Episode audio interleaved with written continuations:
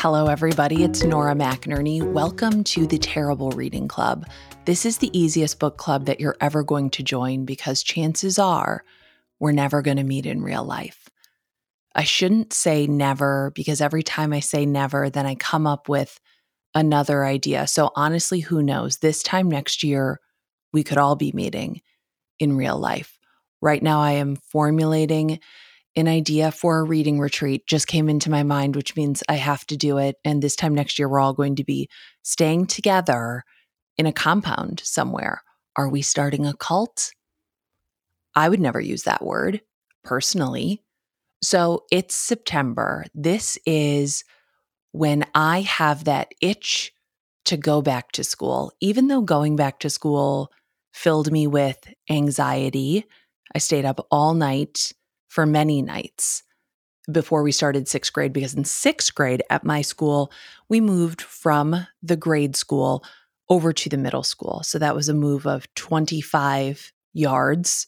And we were given a locker. And I had never used a locker outside of the lockers at the YMCA, which didn't have locks at my YMCA and which still gave me trouble. I was so sure I would not know how to use a locker and everyone was going to laugh at me. I forgot that no one else in my grade had had a locker either. We'd just been shoving our stuff into desks since kindergarten, desks and cubby holes.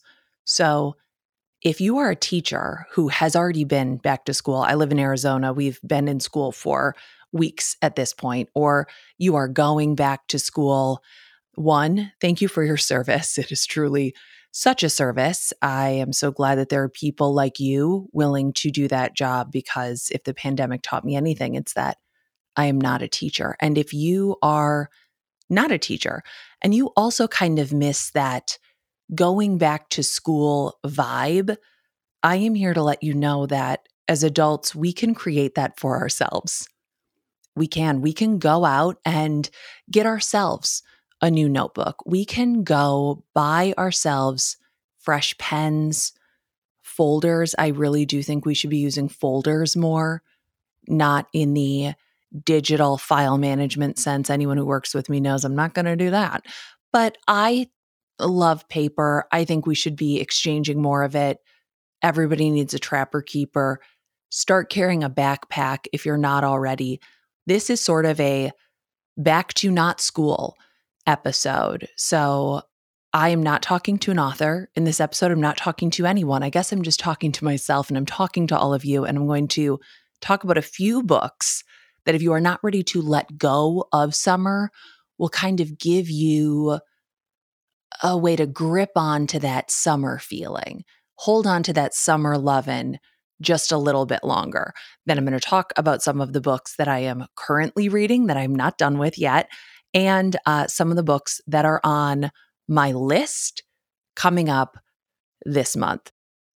We no longer have a Pizza Hut book it personal pan pizza to look forward to. So I'm wondering for all of you if you would be interested over on our Substack, which is where we convene. We do weekly book giveaways, we can chat about books, all that stuff. There's I think 600 of us over there right now. If I make us a little reading chart that you can print out and put in a folder and give yourself stickers for, and you fill it out, then maybe the whole class can earn a pizza party. What's a pizza party when it comes to a podcast? I don't know yet. I don't know, but we can figure that all out. So go over to the Substack to chat about that. It's just called Terrible Reading Club, which is not terribly clever, is it? So, this was actually a pretty good reading summer for me this year. I uh, do consider it a part of my job to read, but it's also whenever somebody asks me what my hobbies are, I feel an intense sense of panic immediately because I think, oh, I should really have something good to share. They want they want to hear about how much I love mountain climbing. They want to hear about extreme sports. They don't want to hear that my hobby is sitting alone in a quiet room with a book, but that is that is my hobby. And if I am traveling, I read a book on the plane. My favorite kind of book is the kind that can be read in a plane ride. And I have a few that fit that bill. The first, I am so tardy to this party that I am embarrassed to admit it Lessons in Chemistry.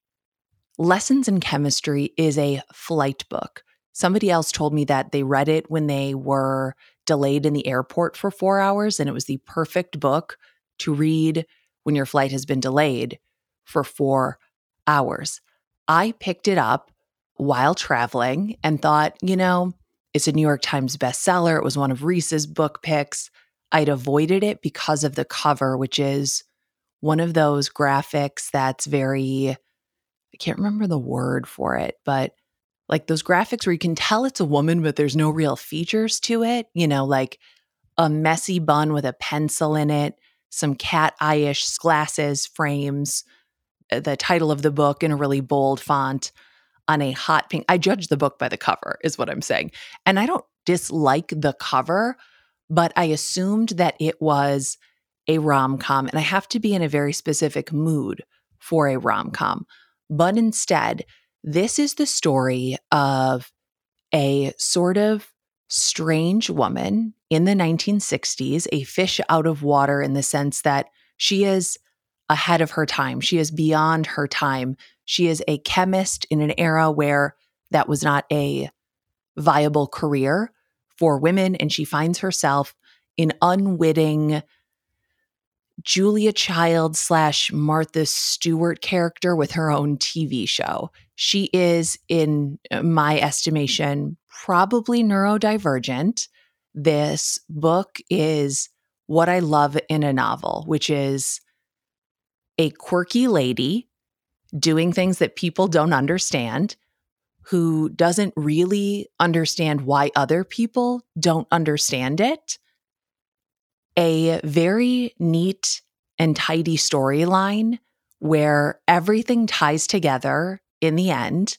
There were a few clues that other people didn't see coming. I usually never see something coming. Any twist in a book, I'm liable to break my neck, but I saw the slight twist in this one. I was like, oh, look at me putting together these context clues. It all works out in the end, which is not a spoiler. I think that's how most books do end. And that's what I want in a novel most of the time, or in a novel that looks like this. I found the writing really peppy. A few people said it didn't seem realistic internal dialogue for a woman of that era, but I'm not a woman of that era. So I simply could not make that judgment at all. There was just enough quirk and just enough grief, which I was not expecting at all from this cover. So, Lessons in Chemistry was exactly what I needed it to be at exactly the right time. Another book I picked up while I was traveling and read. Saying all this makes it sound like I'm traveling all the time. These were like brief work trips most of the time this summer. I happened to be traveling for work. I always try to pop into a local bookstore. I popped into Diesel Books in Brentwood, California, first when I was walking into the bookstore I saw Jane Fonda. And that's really maybe why I liked this book so much, I think, because I wasn't expecting it. I was like, who's that lady? And at first I thought it was my mom, because my mom and Jane Fonda do share very similar features, a similar way of walking. And honestly, they dress alike. It was not my mom, it was Jane Fonda, who I think is 10 years older than my mom, but Hollywood 80 something is probably commensurate with a Midwest 70 something. I think the exchange rate tracks as far as I know. The book is called Friends Like These by Meg Rosoff. I might be saying her name wrong. It's R O S O F F. It's technically, I think it might be considered YA, but it doesn't feel like it. It takes place in New York City in 1983. So it is a summer book because it takes place in summer. It is sweltering hot, and there is a girl who doesn't quite fit in, who finds herself pushed into a New York City world that she wants to be a part of, but is also frightened by. and intimidated by. And she finds herself clinging to this kind of odd girl who is a born and bred New Yorker. And they are both interns at the same newspaper. They kind of form an alliance against the two guys that also have the internship. And this is like a friend romance to me, where I love a book where the relationship between two women, specifically young women, is the most important part of the story because being this age where you're trying to figure yourself out, you're trying to figure the world out, your friendships can be just as, if not more intense, than any flirtation or romantic relationship. And while I was an infant in the year 1983, in the year 2006, seven, I lived in New York City. I felt so out of place. I felt so out of place. I did not belong at all.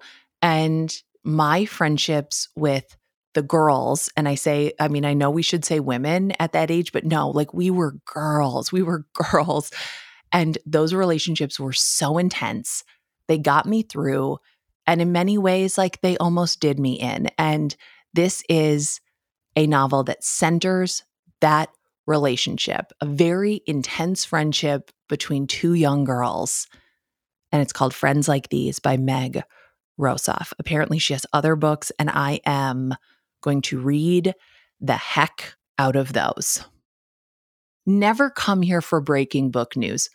I will typically be either the only person to have read a book or the very last person to have read a book. I will never be a person who's like spotting a book trend, everybody told me to read Emma Cline's The Guest. And by everybody, I mean everybody on TikTok was talking about Emma Cline's The Guest. Emma Cline also wrote The Girls, which was, I mean, I, essentially, I would categorize it as not Ted Bundy fanfic. Who's the other guy? Emma Cline, The Girls is about Manson family. Okay. So the girls is Manson family fanfic is is how I read it and I really struggled to get into that book when it came out. It took me 2 or 3 tries of starting it at night on my, you know, tablet and then falling asleep and finally just giving up. So I was not a person who thought, "Oh, I've got to read The Guest." I do love the cover of this book and honestly that is what we do is we judge it by the cover it's this beautiful green with this gorgeous gorgeous blue and it's just oh there's just a hand reaching out and it conveys longing and i love longing i love anything that is uh, uh unrequited after i also just told you i love something with a neat and tidy ending we contain multitudes in ourselves in the books that we read. So the guest takes place over a week. We meet this girl, the protagonist. She is swimming. She is about to drown. She doesn't, or this would have been an incredibly short book, but we learn that she is a sex worker, that she is sort of somebody's girlfriend, but the relationship is obviously imbalanced. He is older, he is rich, she is a thing of beauty, she is an object. And when he tells her to leave his house, it is apparent just how little this girl has to tether her to this world. We follow her for a week while she bides her time thinking, by Labor Day, he'll have forgiven me. I can show up and all will be well. The writing is so spare, there is not a word wasted. And this protagonist is not the most likable of girls, although I felt this tenderness, this protectiveness, this sort of wanting to wrap my arms around her and make her make different decisions. She makes horrible decisions. She makes horrible decisions. You can tell that even if she made all the right decisions, her situation would be difficult to say the least and would probably still feel impossible. And there's something about the juxtaposition of this girl who has nothing but her own beauty being cast out into a world of wealth where all the doors are essentially locked to her and watching her try to survive in this environment that is so compelling. My friend, actually my you know, second cousin, Claire McInerney, part of our part of our organization, part of our team here said it is the most compelling book about nothing I've ever read. Because nothing really happens and yet everything happens and it's about nothing and it's also about class, which I love. I love books that explore class and power and who has it and who doesn't. And I really like this is the kind of book that is staying on my bookshelf as I like look there. I know exactly where I'm going to shelve it, which is novels I would read again. And it takes place in that last gasp of summer right before Labor Day, unless you live in I guess pretty much all of America right now where we are having record high temperatures. And I live in the Sonoran Desert here in Phoenix, Arizona, and it has been over 100 degrees for most of the days this summer. Let's not get into that. I also read a book that I would have never picked up, except that I was supposed to join a book club not as a member, but as a guest. This book club had read Bad Vibes Only, my most recent book. And I said, Yeah, I'll join you. And then through a series of mishaps, technological and just myself related, I didn't make it. And they said, Don't worry, we're meeting again next month. Here's the book. It's not my book, it's a book called Weyward by Emilia Hart. I bought it to make it up to them and I really did not want to open it because it is magical realism.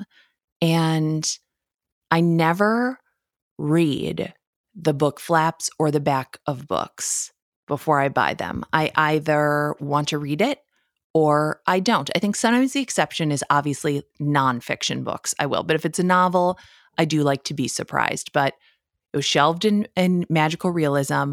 I bought it. There's a giant crow on the cover. And I was like, oh God, what's this going to be about?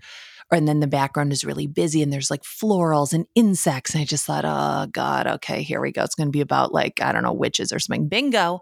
Yes, it is. It is a braided narrative that takes place in the 1600s, in the 1940s, and in present day.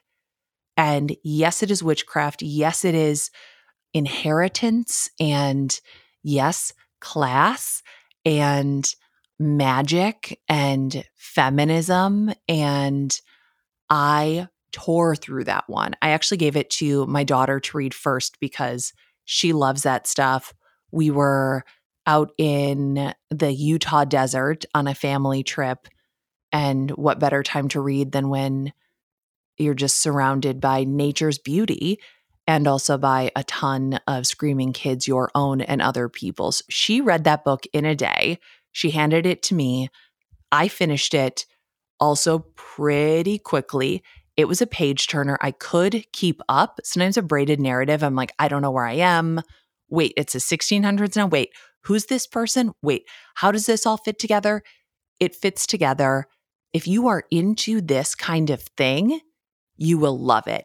If you are not, I think it could be a great book to get from the library. It could be, honestly, it's probably a really good audiobook as well. But it was also a nice surprise to know that I really can enjoy something and find a lot of value in something, even if it isn't my normal fare. I actually just loaned that one out to to a friend slash neighbor. So that's a book that I really enjoyed. I can't wait to join that book club to talk with them. And also, that is the kind of book where I'll read it and I'll pass it on, and it's okay if it doesn't come back. Does that make sense? Nothing against the author. We simply cannot keep every book we've ever read. We can't. All right, we're going to take a little break and then we'll be back with what I'm in progress reading and my TBR pile.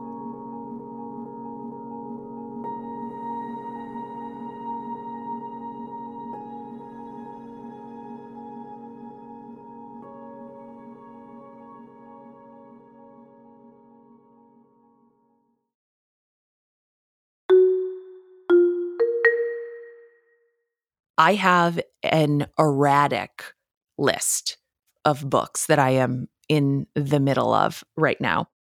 The first is No Bad Parts by Dr. Richard C. Schwartz. So, if you've heard people talking about internal family systems, this is kind of, I mean, this is the book from the guy who invented internal family systems it is the kind of therapy that I am working on right now. And I thought, yes, I need extra credit in therapy. So I better read this. So I'm going to actually read you an excerpt of it because this is, I think this is a good summary of what the book is about. Uh, to me, I don't think anybody wants you to paraphrase a nonfiction book for them that's about mental health. I could be wrong. Please let me know if I am. But if you are a person who has struggled even to like find a kind of therapy that works with you or you know has really struggled to like feel good about yourself one give internal family systems a google see if there's a qualified therapist by you who can work with you on it and also give this book a read because this book has also given me things to talk about in therapy but what I really loved was like right from the jump, he is talking about our culture as a whole. I'm going to read you a couple things that I flagged and highlighted. This is literally on the first page. Okay. So he's talking about the goal of internal family systems and helping his clients keep the striving, materialistic, competitive parts of them that had dominated their lives from regaining dominance so they can explore what else is inside them. In doing so, I can help them access what I call the self, an essence of calm, clarity, compassion, and connectedness, and from that place begin to listen to the parts of them that have been exiled by more dominant ones. Those clients and the rest of us didn't come to be dominated by those striving, materialistic, and competitive parts by accident. Those are the same parts that dominate most of the countries on our planet, and particularly my country, the United States. When my clients are in the grip of those particular parts, they have little regard for the damage they're doing to their health and relationships. Similarly, countries obsessed with unlimited growth have little regard for their impact on the majority of their people or the health of the climate and the earth. Such mindless striving of people or of countries usually leads to a crash of some sort. I'd never heard of the monomind belief system, which is something that he calls like our prevailing belief system, right? Where you would say, I am this kind of person, full stop. I'm this kind of person. I am this.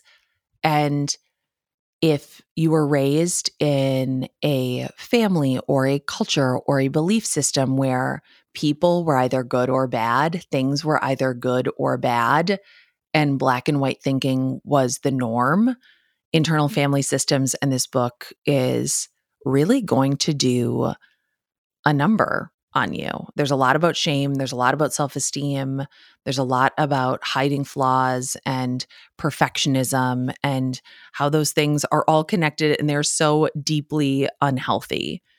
So, when we think about ourselves as all good or all bad, when we think of each other as all good or bad, that's where, I mean, that's why the self help industry exists, right? Because everything is all on you. And so you should be able to fix it. And he says, right in the first chapter, he comes for that. He says, the emphasis on willpower and self control permeates American culture. We think we should be able to discipline our primitive, impulsive, sinful minds through willpower. The idea of taking responsibility for oneself and not making excuses is as American as apple pie. Sadly, our worship of willpower has been used by politicians and pundits to justify increasing levels of income disparity. We're taught that people are poor because they lack self control, and that rich people are wealthy because they have it, despite research to the contrary. Studies show, for example, that lower income people become empowered and productive once they are given enough money to cover their basic survival needs. Like, no duh, of course, we know that, but to see that be the basis of a book, to have that be established as a ground rule before getting into examining your own self was really really different than a lot of you know books of this nature that i have seen collected read dissected. So i am not done with this. I am not done with this. I am on page 54 okay? I'm on page 54 and there's a hundred and I think 90 pages. And so, you know, I can't do that math, but I'm in progress with that one. Um, and I love it. And I can see myself hopefully maybe even interviewing him someday, but I'm at least talking with my therapist about it. I used to be a person who could only read one book at a time, just one book at a time no more than that. I thought like my brain just needs to focus on one book. I actually think that my ADHD brain prefers to have a couple books going at once. Sometimes I will just dive in and finish one. But if I can't do that, then being able to dip in and out of a few kinds of books helps me. I don't think I could have two novels in progress, but that's a nonfiction book. And this is a novel that is coming out in January 2024. It's by Emily Austin and it's called Interesting Facts About Space. And Emily Austin wrote one of my favorite books of either last year or the year before. Can't remember when I read it, can't remember when it came out. She wrote the book, Everyone in This Room Will Someday Be Dead. And that book is funny and strange and lovely and wonderful. And this book is the same and different. It's such a peculiar little story. I don't really know where it's going. I just know that there is a woman with an irrational fear of bald men who knows a lot of interesting facts about space and right near the beginning of the book, she gets a frantic phone call from a woman asking if she's sleeping with her wife. And it turns out she is. And so, what we know about this woman so far, she is a depressed lesbian who loves space and is afraid of bald men. And some strange things are happening in her apartment. And I just love the way that Emily Austin writes.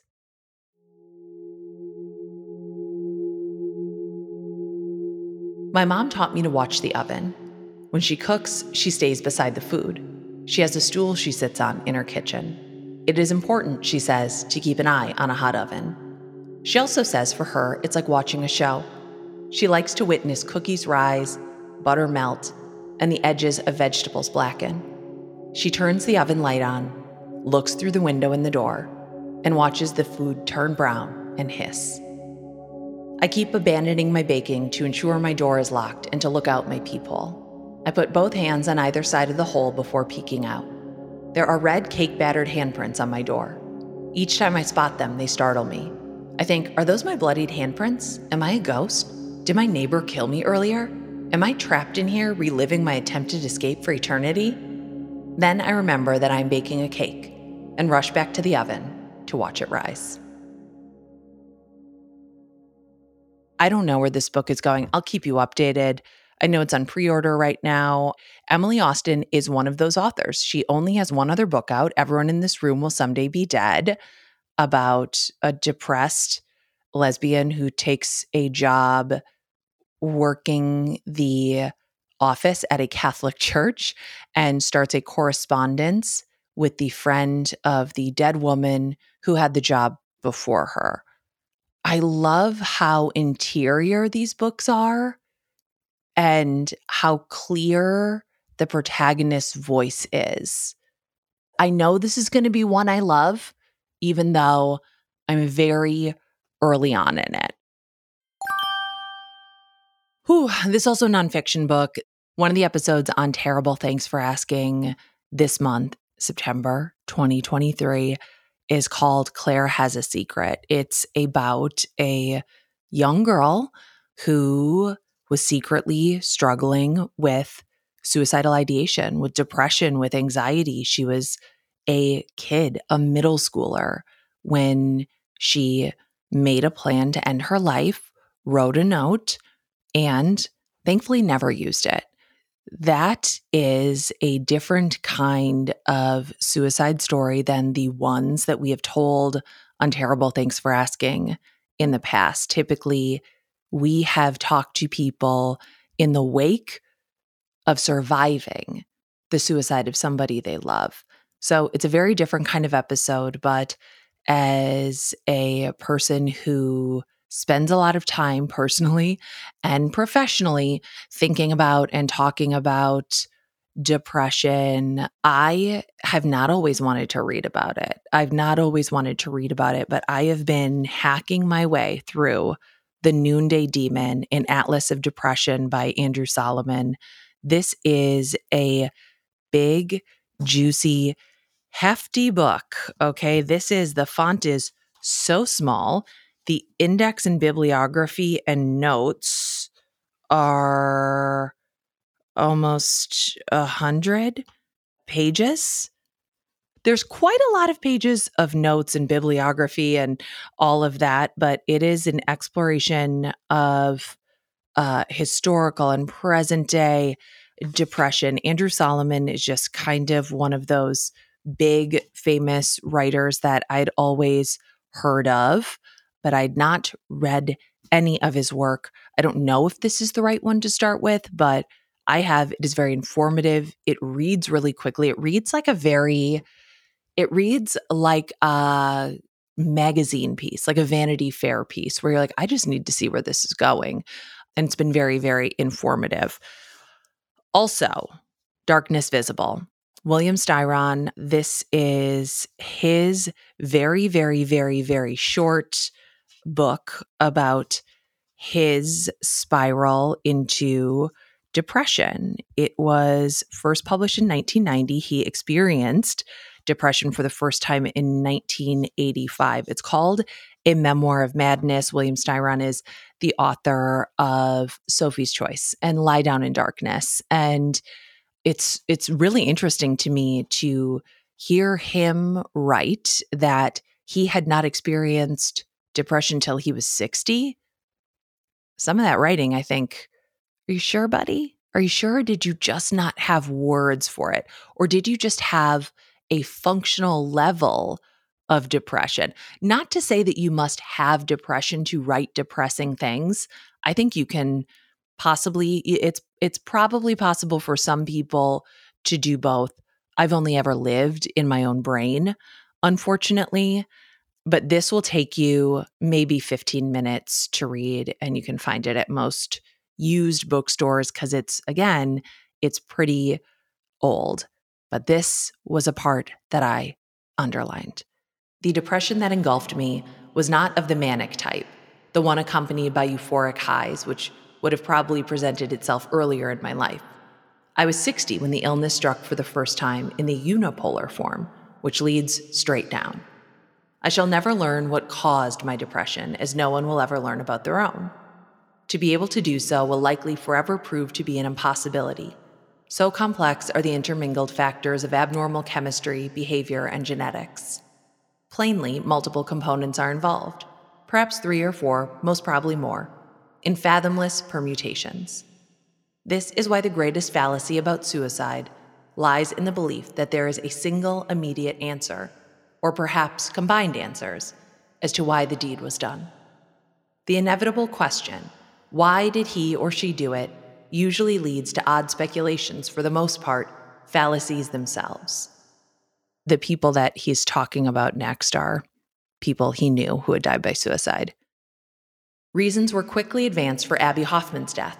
his reaction to an auto accident he had suffered, the failure of his most recent book, his mother's serious illness. With Randall Jarrell, it was a declining career cruelly epitomized by a vicious book review and his consequent anguish. Primo Levi, it was rumored, had been burdened by caring for his paralytic mother, which was more onerous to his spirit than even his experience at Auschwitz. Any one of these factors may have lodged like a thorn in the sides of the three men and been a torment. Such aggravations may be crucial and cannot be ignored. But most people quietly endure the equivalent of injuries, declining careers, nasty book reviews, family illnesses. A vast majority of the survivors of Auschwitz have borne up fairly well. Bloody and bowed by the outrages of life, most human beings still stagger on down the road, unscathed by real depression. Damn, the man can write. There's, you know, of course there's outdated language, but it's it's if you felt any of these things to read about them could be, might be helpful. I don't know. I can't pretend to know you.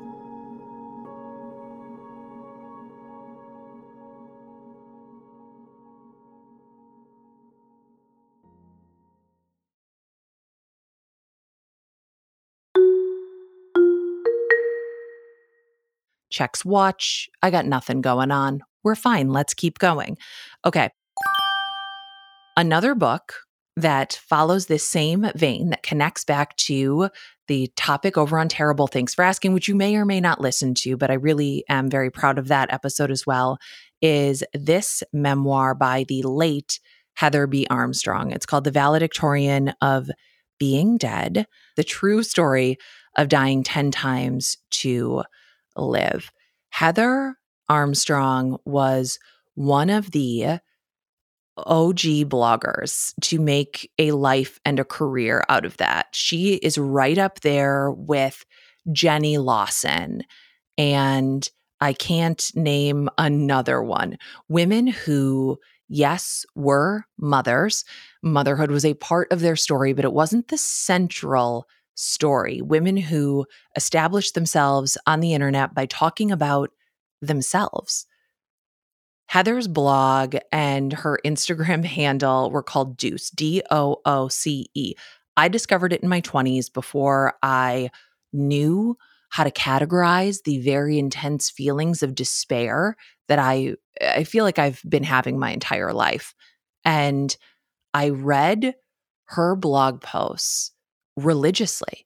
I would spend hours of paid work time at my many internships. Apologies, apologies, apologies. I was the, literally the world's worst intern. My own time at college, just sitting in my dorm using a desktop computer hardwired into the Ethernet, reading her writing, which was so funny and witty and like, you know, rude and just, she was just such a force. She truly, in many ways, paved the way for people to be able to make a living on the internet by being, quote unquote, you know, like by being themselves. And she was always very open about her mental health or lack of it.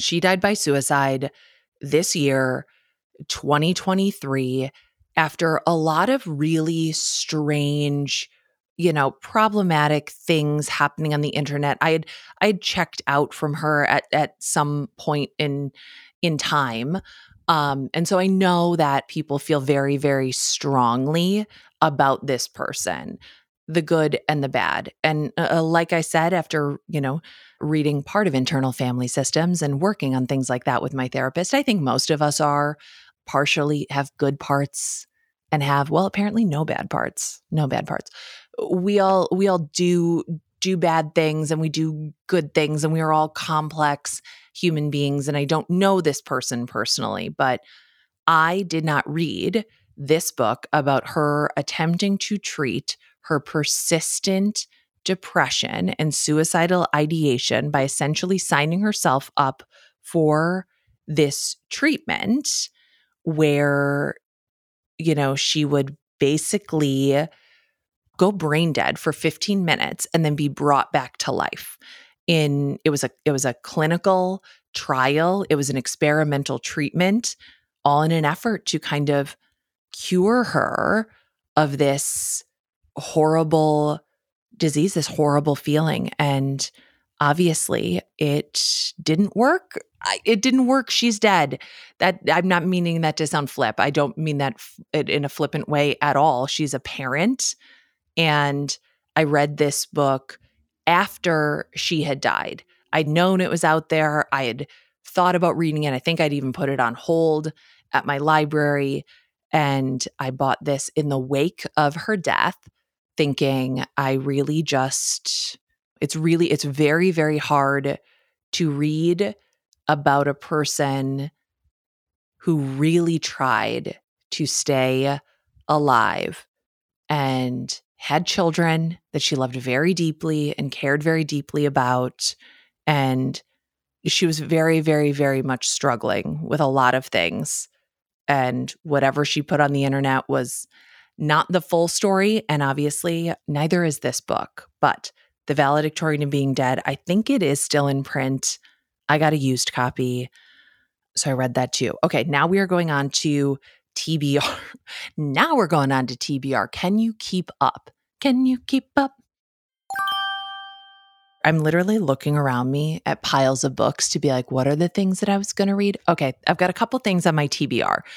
These were books that were sent to me from publishers. A benefit of being a writer, having a podcast is that people tend to send you their books and ask you to read them. And, you know, I, I can't read all the books, but if something really strikes my interest, I'll say, send it to me. I'll say, send it to me. Will I always read it? I sure will try to. So, Glossy the book is Glossy by Marisa Meltzer. It is the story of Glossier, a iconic millennial brand. Can we have iconic millennial brands? I think so.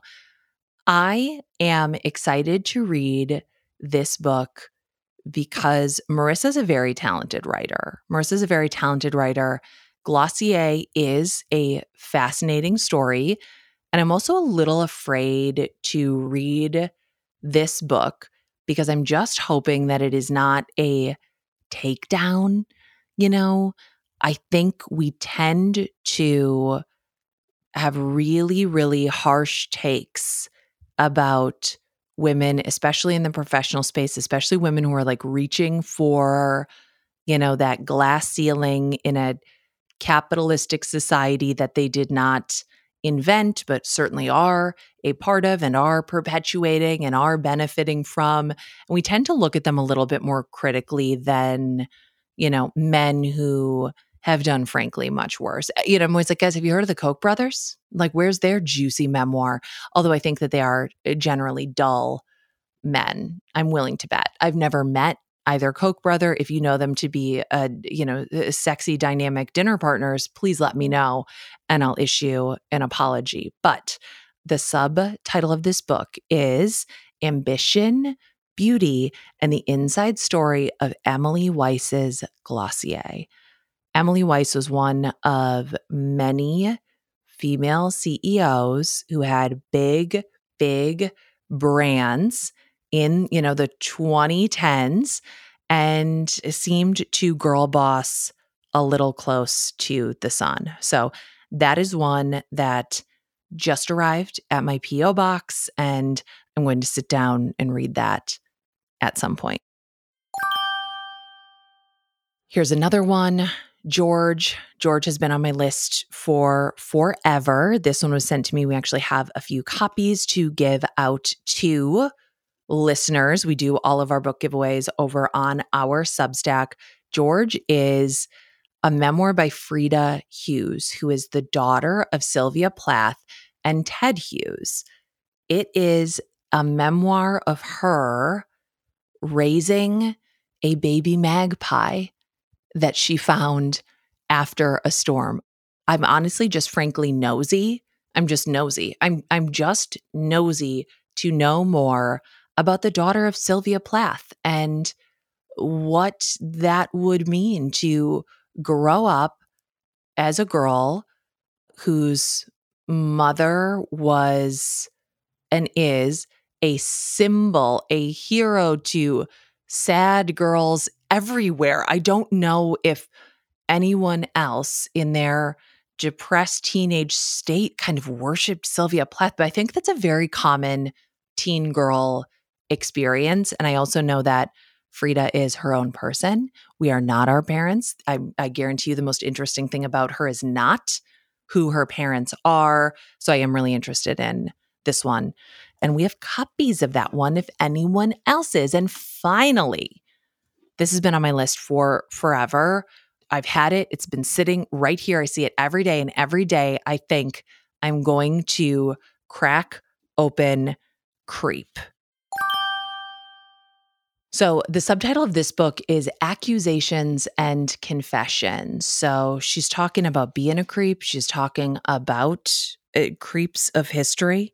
I'll report back on this one perhaps in October or over on the Substack. I'll let you know what I thought of this. But that is also on my TBR for September. We are not necessarily going back to school, but we are going to create our own little back to school moment, our back to school feeling. Put books on your book list. Go over into the Substack. Let's do a little sharing library. If you have something you want to send to somebody, send it to them. We do giveaways once a week over there. When I have books that I love but don't necessarily need to keep, that's where you can go and I will give them to you. I will mail them to you. I have to do a slight disclaimer, which is like right now I can only mail books to the US. At first I said the US and Canada.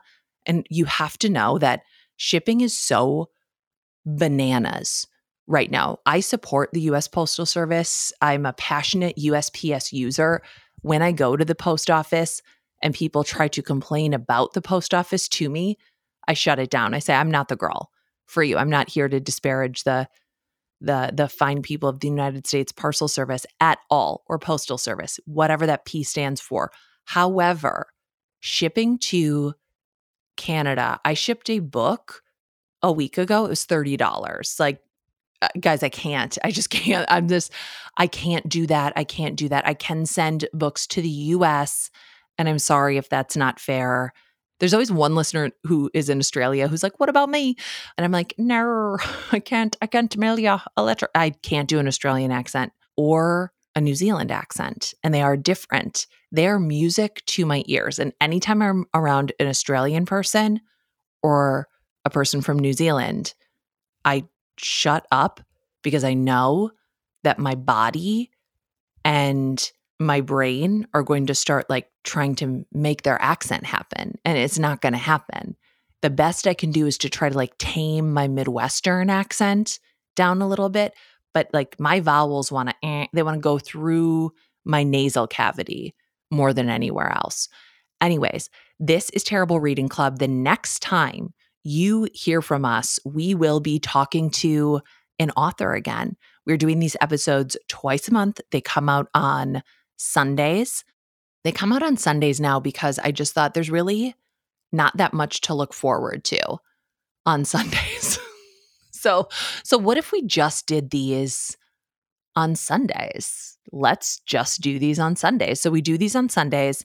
Let me know over on the Substack if there is anything else that you want, don't want. We had Kate Kennedy on a recent episode and she was the hit of this century. If any of you want to join me to talk about what's on your TBR, I am open to that. I am open to all of that. I really do want this to feel like a fun little get together every time you hear from us. And it's hard to feel that way when it's just me sitting in a pair of overalls in my office, sweating my face off because it's always hot in Arizona. And I turn my air conditioning off so that you don't have to hear like and you'll only hear that when the motorcycles go by, which is every 30 seconds. So, Thank you for being here. Terrible Reading Club is a production of Feelings and Co.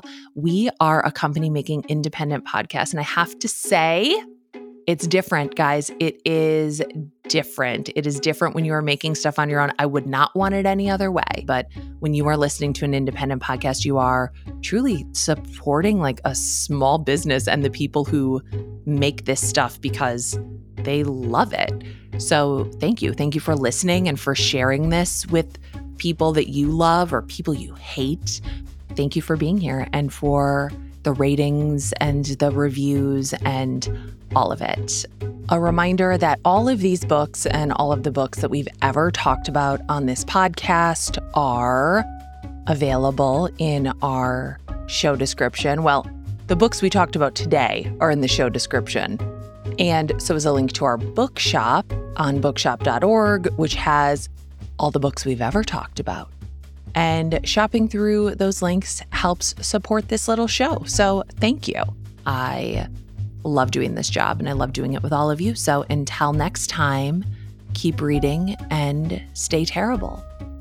Our team on Terrible Reading Club is myself, Claire McInerney, Megan Palmer, Marcel Malekebu, and Kara Nesvig. Yay!